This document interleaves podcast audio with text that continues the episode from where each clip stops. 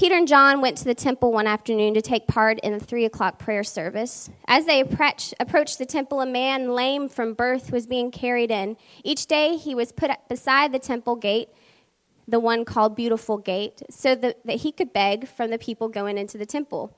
When he saw Peter and John about to enter, he asked them for some money. Peter and John looked at him intently, and Peter said, "Look at us." The lame man looked at them eagerly, expecting some money. But Peter said, "I don't have any silver or gold for you, but I'll give you what I do have. In the name of Jesus Christ the Nazarene, get up and walk." Then Peter took the lame man by the right hand and helped him up. As he did, his feet and ankles were instantly healed and strengthened. He jumped up, stood to his feet, and began to walk. Then walking, leaping, and praising God, he went into the temple with them. All the people saw him walking and heard him praising God. When they realized he was the lame beggar they had seen so often at the Beautiful Gate, they were absolutely astounded. They all rushed out in amazement to Solomon's colonnade, where the man was holding tightly to Peter and John. Good morning. So I know what you're thinking. Pastor, you're taking sermon illustration to a whole new level with that limp. I mean, the guy at the gate, he couldn't even walk. He couldn't even limp. But yeah, I, I, I broke my toe this week. So it took everything I could to like wrap that thing up, and it just fit inside this pair of shoes. So it's um it's it's not a fake thing. It's not a sermon illustration. I would not do that. Well, maybe I would. Y'all know me too well. So real quick though, like I, I'm on the trampoline with my daughters, and these are the literal words that come out of my mouth.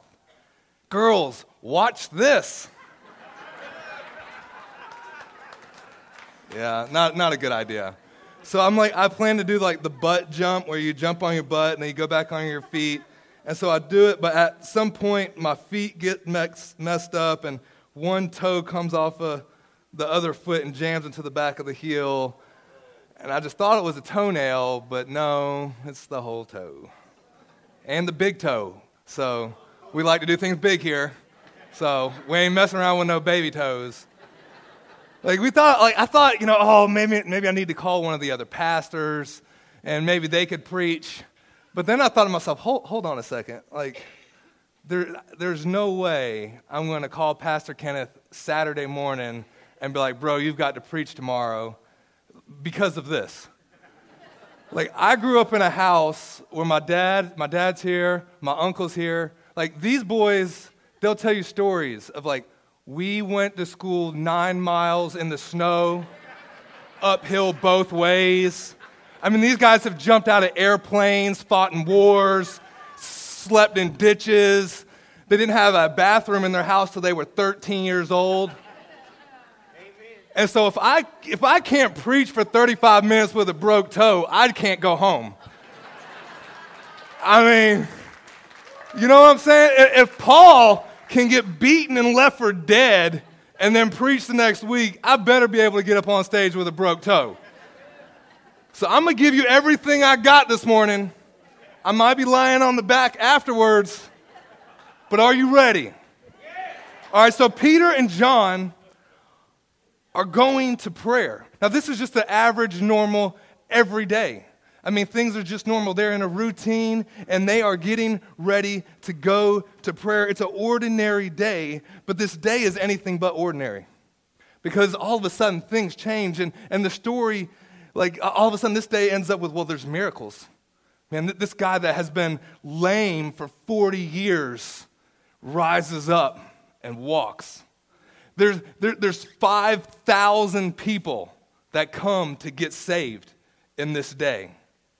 There, there's all this that happens. Now, the story continues on where they actually end up getting arrested. They get thrown into jail, and they get threatened. And, you know, you can't do this anymore, Peter and John. You can't be teaching in the name of Jesus. And this is just their day. This is just a day. They wake up. They're going to prayer. And this is the beginning. This is the early church. Now, I know this is the early church because it tells us, like, that there's five thousand people that come to know the Lord this day, but that's just the men. That's not even counting the women and the children. Now, now this is crazy Because when we first started the church, I mean, we counted everybody. Like, one, two, three, yeah, we had nineteen people at church today, y'all. Oh, she was pregnant? No, twenty people at church today, y'all. She's having twins? twenty-one people at church today. I mean, we counted everybody. Just to like, it doesn't matter. They breathing, they count. There's some ducks in the parking lot. twenty-seven. We got them. And Peter just kind of throws it out there. It's like, yeah, and five thousand people got saved. Like, what?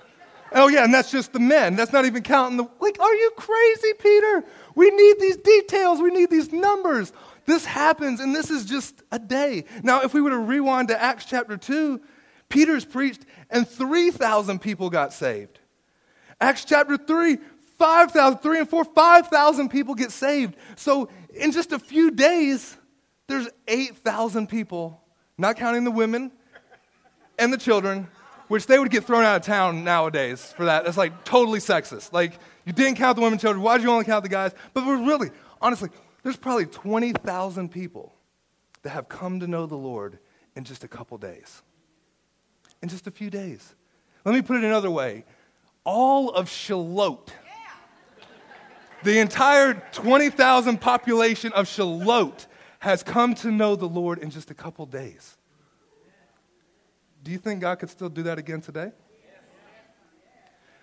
Yeah. And, and that's right. And, and so, so, so this is happening. All of this is, and I got to tell you, I believe that this could happen. I, I believe that this this this gospel moment that we're reading about wasn't intended to be the end. It was intended to be the beginning.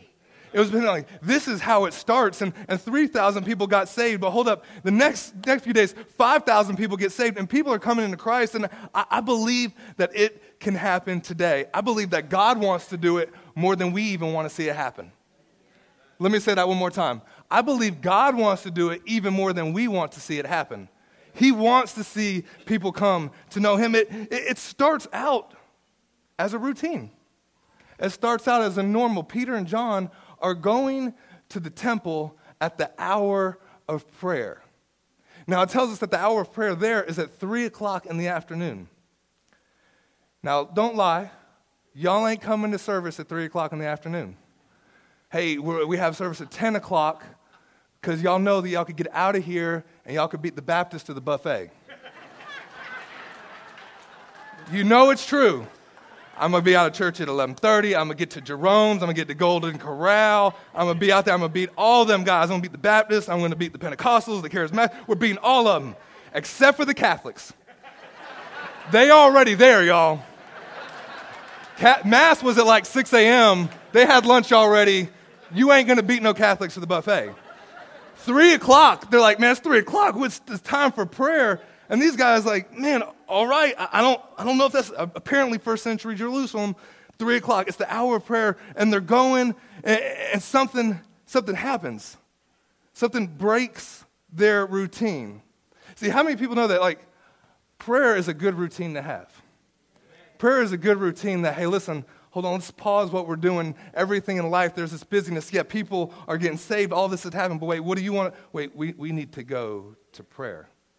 It's a very good routine to have. And there's nothing that will break the monotony of life quicker than prayer. Amen. Prayer will change things. See, have you ever like entered into prayer? And I know you're in church and you would never say this out loud, but some of you have thought this, but it's so boring. It's as if I'm saying all these things, but God never talks back. But I'm praying there and they told me to get into this little thing that they call the prayer closet, but I just organized the shoes. and, and I tried to pray, but then my mind wandered off, and I was just thinking about tomorrow's job, and I was thinking about all of the things I got to do, and then I started to get into my punch list thing. And, and Lucas, I struggle with this thing called prayer. You're not alone. People just don't want to say that out loud. And but here's the thing about prayer sometimes is we enter into it with this like, but I'm praying and I'm praying, but nothing's happening. I, I, I prayed for this to happen for so long, so many times, but as if, as if nothing, it's just nothing changes. It's always the same. I've been praying. But here's the thing. Here's what, here's what I believe. I believe you can never really pray without something changing. See, the thing that we're praying for may remain the same. But when we've entered into prayer, sometimes the thing that needs to change is you. Sometimes you need to enter into the presence of God. And God says, yeah, I know you're praying about this, but before we get to that, the thing that really needs to change is in you. And see, sometimes it's even just our attitude. Sometimes we enter in, I mean, you could read the Psalms. We've talked about this. You can read the Psalms and you can look at David's attitude goes from, God, if you just don't kill all of these guys, all these enemies around, by the end of the prayer, he's just like, wait, hold on. Wait a minute. God, you're greater than all this. Wait, wait, hold on. Why are you downcast, O my soul? Put your trust in God. So all of a sudden, sometimes it, there's still enemies around him. There's still things that he's got to go through. Yea, though I walk through the valley, there's still some stuff that's happening. God, you could prepare a table before me. Yeah, I, I could leave this place, and maybe the thing on the outside hasn't changed, but God, you've changed something on the inside. See, prayer will break the routine in a moment. The thing that changes is me. Now, I got to tell you, one of the things I love the most, and I know I've told y'all this before, but I, I'm dead serious. I love the most as a father is tucking my girls in at night. And I pray with them every night, and, and, and actually last night I didn't because I was asleep before they were. But usually I tuck them in every night, and I'm tucking my girls in, and this happened a few nights ago, and I just love it because I'll pray for them and they'll pray for me. And I love for them to pray first. Um, and Reese, my youngest, it, it's the best because her prayers always start off, she has a certain routine. And, and the routine starts off with, Lord, thank Daddy. And, and like some of it doesn't even make sense, but Lord, thank Daddy. And I don't just, Lord, thank Daddy. I love him so much. And it's like my heart just melts, you know. I love him so much. But then it goes into, I love him so much, and I really want a unicorn cake. And then it goes into just whatever's happened that day. I really want a unicorn cake, and please have my sister be nice to me, and we share. She shares that one toy, and so that way I could play with that toy tomorrow. And then after that, I want to take Mom to the store, and then, and Jesus, amen. Like, that's the prayer. And every time I'm listening to this prayer, and as her father, I'm just loving it. And can I tell you this morning, when you pray like that to your Heavenly Father, even if you don't have all the right words, even if you're just, and Jesus, I would just like a unicorn cake, his heart melts for you. When it comes to prayer, you don't have to know all the big syllable words and all of the right things to say and do. All you've got to do is pour out your heart to God. God, this is what I'm going through. This is what's on my heart. This is what's on my mind. And this is what communion looks like. This is what conversation looks like. It's this father and this child. Because let's be honest, most of the times when I pray, I don't even really know what I'm talking about.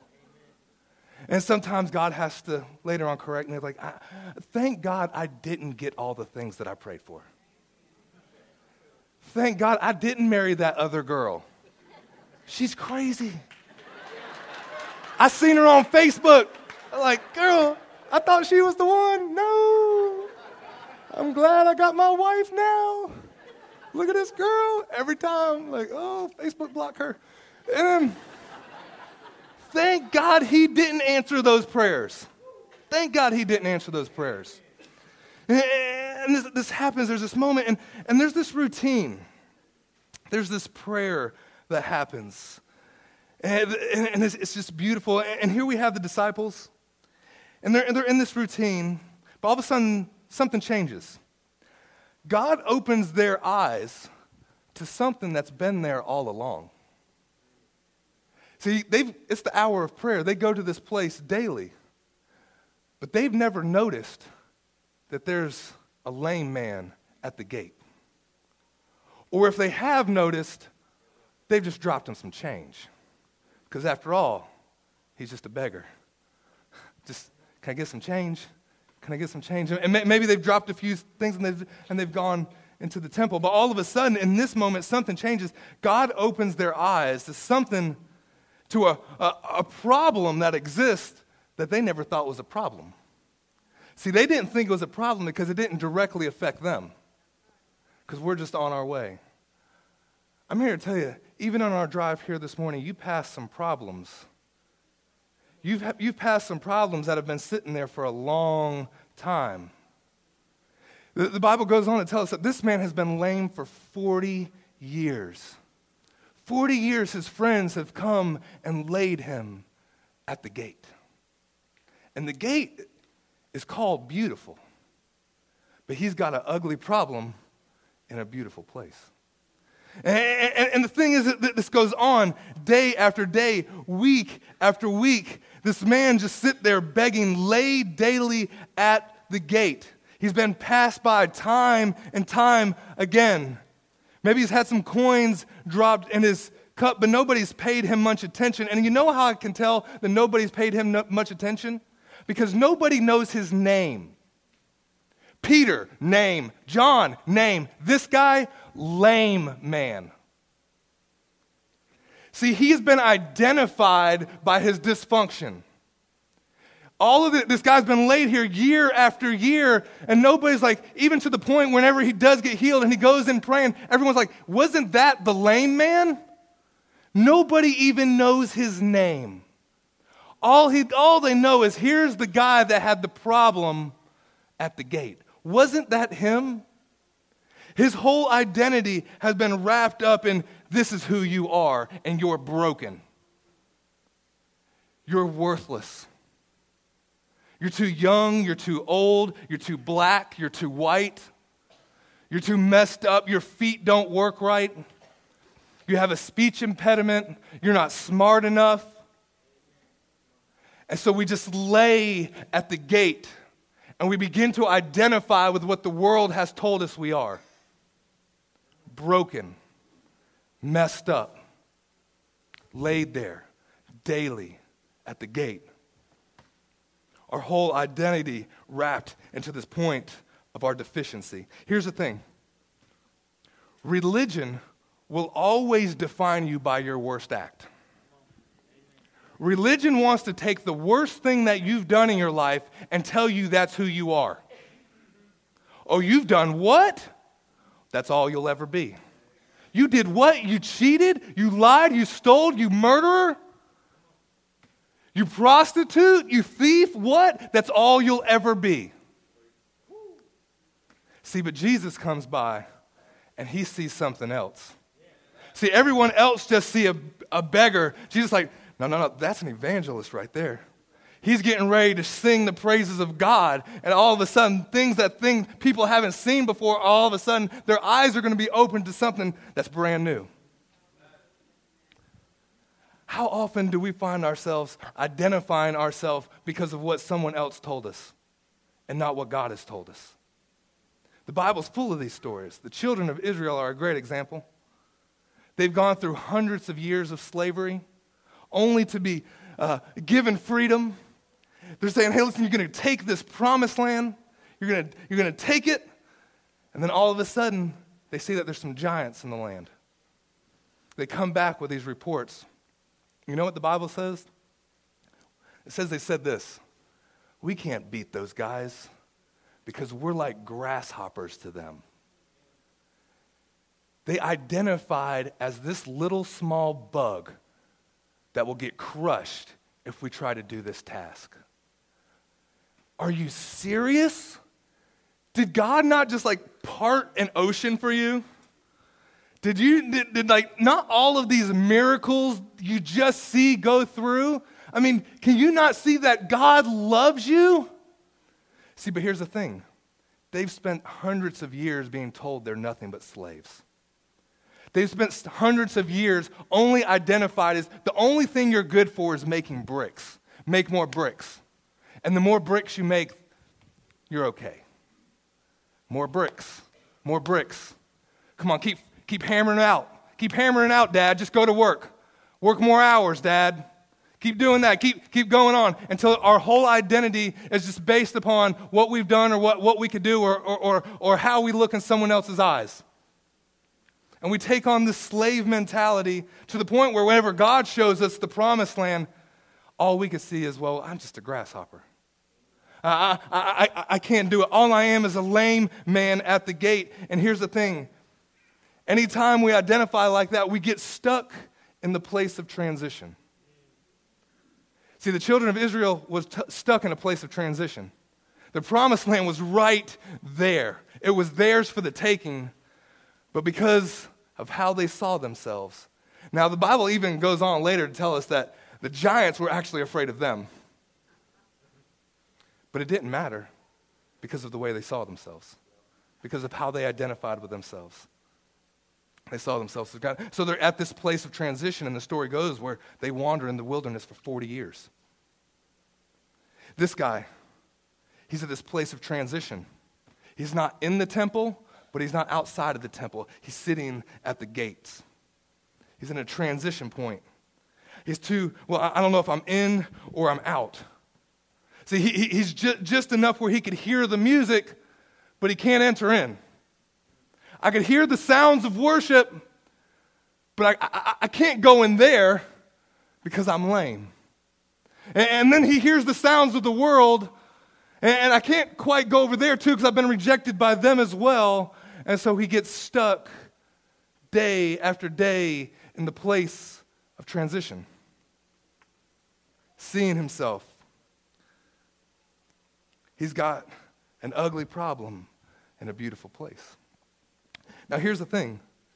I think when we look at this and we look at these gates called beautiful, I think there's the idea that the reason why the gates are beautiful because maybe they're laced in gold or silver or whatever. All, they're all fancy and nice. But here's the thing. I think it's this man that Jesus is more interested in than the beauty of the gates. I think he is the one that makes the gates beautiful. I think the very fact that this place right here, it's nice that we have a building and air conditioning and all that great stuff, but you are what makes this place beautiful. Without you, we have just a building. But you are the church. And so we come and we bring all of our problems, and we bring all of our deficiencies and uh, everything.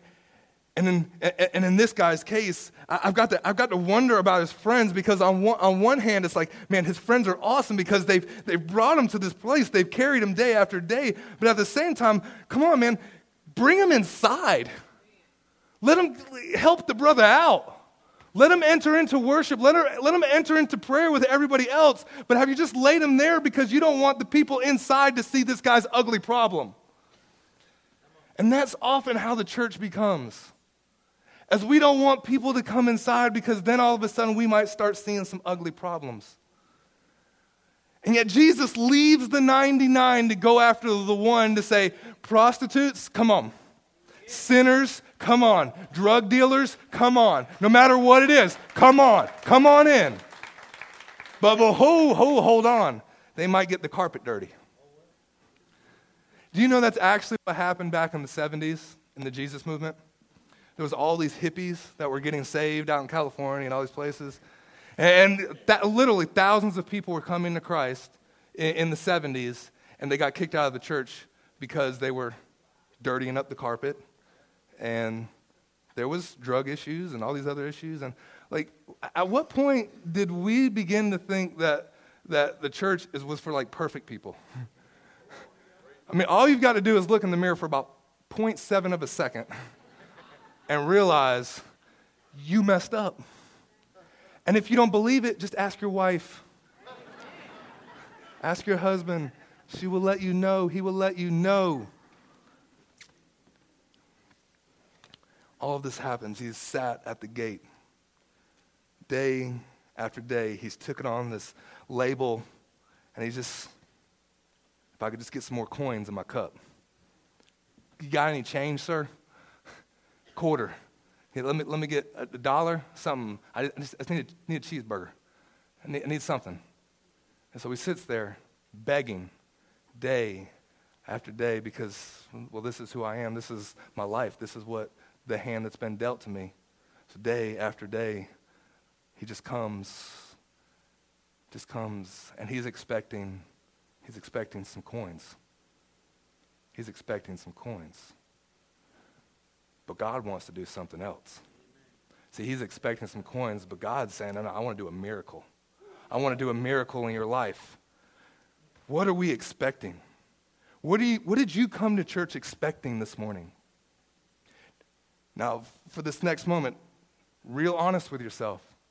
Did you come to just, we're going to hear some music. The pastor's going to say something. Somebody's going to watch my kids for a few minutes. It's worth it just for that. It's free childcare for an hour. For an hour, I don't have to deal with my kids acting crazy. I'm going to church. Why wouldn't you go to church? Right? What do we come expecting? Oftentimes, I think we come expecting just like, just, just fill my cup, Pastor. Just give me a few more. Just give me some change. Just give me something to make it through the week. Just give me something. Just give me, give me a little bit so I can, I can, I can make it through and life will be a little bit better. And God's saying, like, you were expecting change, but what I want to do is a miracle in your life. What you should have expected is, I know your marriage is on the rocks, but you should have come expecting that God's going to heal something this morning. God's going to change something this morning. I will walk out of this place and things will be different than they've ever been. Somebody's life is going to be made whole this morning. As a matter of fact, whenever three thousand people, five, I'm wondering why there ain't five thousand people in here this morning. I expected to show up and I expected to see a line and a line around this place. Why? Because we have the gospel message. And it's the greatest message of all times. That there is a God who loves us and sent his son to die for us. And there is hope in the resurrected Christ. There is no better message. There is no greater hope than Jesus. And we have it. We have the greatest story of all times. We have a healer, a savior, a deliverer. And so I got to be honest, I'm kind of shocked that twenty thousand people in Shallotte haven't gotten saved this morning. I know that sounds crazy, but I just believe it. I just believe it. I hurt my toe, and I don't know why it's not healed yet. I am totally confused. The adrenaline's making it feel okay right now. There is a good chance I'm going to be laying up in the bed in just an hour. I don't get to go to the buffet with y'all today. It's going to be like three o'clock. Y'all going to be waking up from your like buffet coma. And y'all going to be like, oh, wasn't church good? And I'm going to be up there praying for you. No, I'm going to take NyQuil. I'm going to, no, anyway. What are we expecting, though? I mean, come on, let's be honest, though. What are we expecting? I don't know about you, but I need a miracle. I need a miracle. I, I don't know how to be a good husband. I can't do it. I, I don't know how to be a good father. I can't do it. I need Jesus. Jesus, I need your help. Because I, I, I can't lead my family into the, the direction you're telling me to lead them. I can't lead this church. I can't be your pastor. Here's the thing. I can't fill your cup. If you came here this morning and you just wanted some change and you just wanted to hear a good sermon and you want to hear Alan to, to sing you a good song, here's the thing. We can't do it. We might, you might come in and you might get a couple coins and you might feel good for a couple hours, but whenever everything happens out there in the world and things start going crazy, you need something more than just a little bit of change on Sunday morning. You need a miracle in your life. Yeah. We had a brother this last week that we were out in the parking lot. And he told me, Lucas, you know, I come to church, and I, I've given my life to the Lord, and all of this, he's like, God's filled my heart with so much love, but I go to work, and I have this boss that every day he calls me a beep, beep, beep. And he just ridicules me, and he does all this, and he's saying all of these words against me. What do I do? Because it's real. See, over here, like, you come into these doors, good morning, brother. We love ya. Good to see ya. And then you can be beeping your horn as somebody cuts you off in the parking lot on the way out of here. You know you're going to. But the thing, yeah, you know it. And, and I told him, I said, like, here's the thing. Here's the thing, man. Like, the enemy knows that God's got big things for you. And that guy that's treating you that way, he's only treating you that way because he's been treated that way. And what he expects of you is for you to bring that same level of hostility and anger back to him. I said, so when he does it, just love him. Just bless him. Just say, hey, I'm going to do a better job. I'm working on that. Uh, thank you, man. Thank you for, like, just all of a sudden do that, and then it's just going to confuse the brother. He's going to be like, I don't know. I keep I keep swearing at him. He just keeps blessing me. I don't know. Like, and then he's going to get saved. And the whole atmosphere inside your workplace is going to get get changed. But here's the thing. But you've got to walk through it. And for that to happen, you, like Peter and John, you've got to go into prayer. Because things happen in prayer. It changes your heart. I, I tell you, that's how I become a better pastor. It's how I become a better father. It's how I become a better husband. It's how I become a better follower of Jesus. By just entering in. And Jesus, I would love a unicorn cake. I'm serious. And just just speaking my heart to him. And today today was rough, God. And I don't understand why all this is happening. And I don't understand why I have this stack of medical bills. And I don't understand why the doctors keep giving me all of these negative reports. But God, here's the thing. Yet I will praise you. That's a hard moment, y'all. Where you look at what everything the world is telling you, and then you look at everything that God is telling you, and you're there and you're sitting at that gate, and it's been forty years of just getting change, and all of a sudden something, something's, something's different. All of a sudden you look up, and the Bible even says that he was expecting to receive something.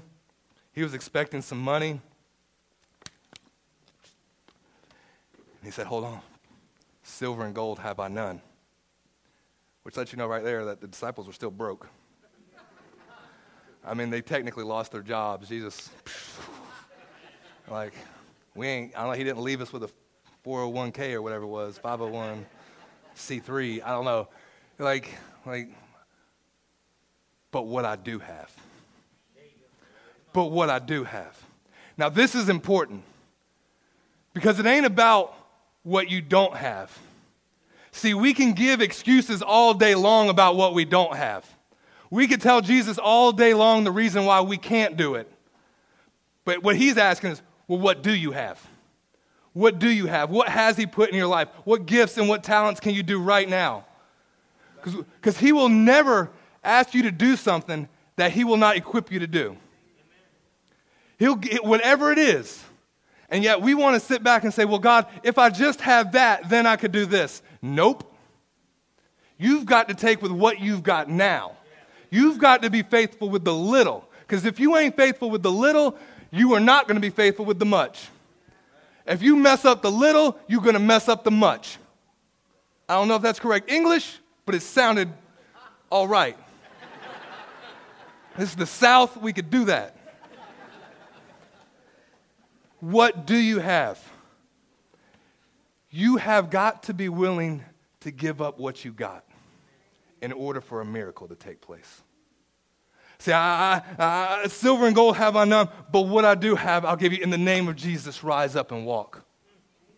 Now, there's this choice. You could take his hand, or you could be content with, just, I just need some more change. Come on, Pastor, just, just fill my cup one more time. Come on, just, I, I just... Just just one more thing. Just just one no no no. Maybe the thing that God wants to do is raise your expectations. Maybe you've been content too long with just getting some change. See, here's the thing. We live in a nation that is one of the wealthiest nations on the planet. And we are more depressed than any other nation on the planet. Now here, listen to this. I think one of the reasons, just one of the reasons, why we're so depressed as a people as a whole is not because our expectations are too great. It's because our expectations are too small. Amen. It's because we're content with just a little nicer house, a little nicer car, a little more money in the bank account. And what God wants to do is, hold on, there's some miracles, there's some lame, there's something in your body that's not functioning right that all of a sudden you need to rise up and walk. Come on, church. Back. But we've got to be willing to give what we got. Stand with me, please. For a moment, just close your eyes. And as we've asked that question, what are you expecting? What are you expecting? At this moment, if it was just you and God,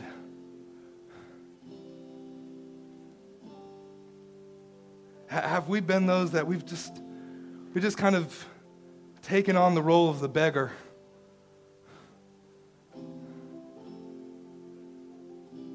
And we've even gotten to the point where, God, I don't, I don't even know what it is. I don't even, I don't even know what freedom looks like anymore. I've sat lame at this gate for so long. God wants to do a miracle. God wants to break into your life. I believe with all of my heart that Jesus can do it. I believe that Jesus can heal your broken body. I believe that Jesus can heal your broken marriage. I believe that Jesus can not just help you manage your addiction problem. I believe that Jesus can absolutely change your life around and bring you out of the darkness and into the light, that he is the way, the truth, and the life.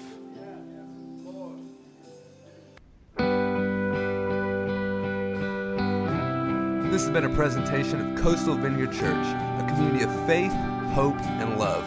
For more information on who we are and how you can support future podcasts, visit us on the web at w w w dot coastal vineyard dot org.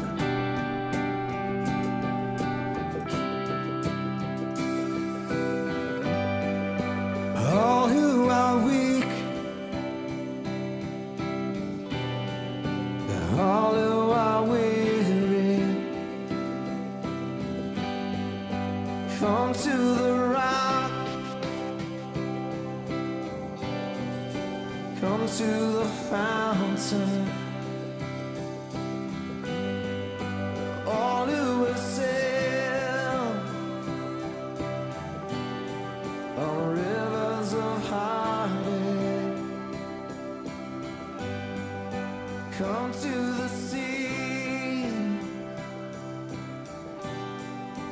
come on, be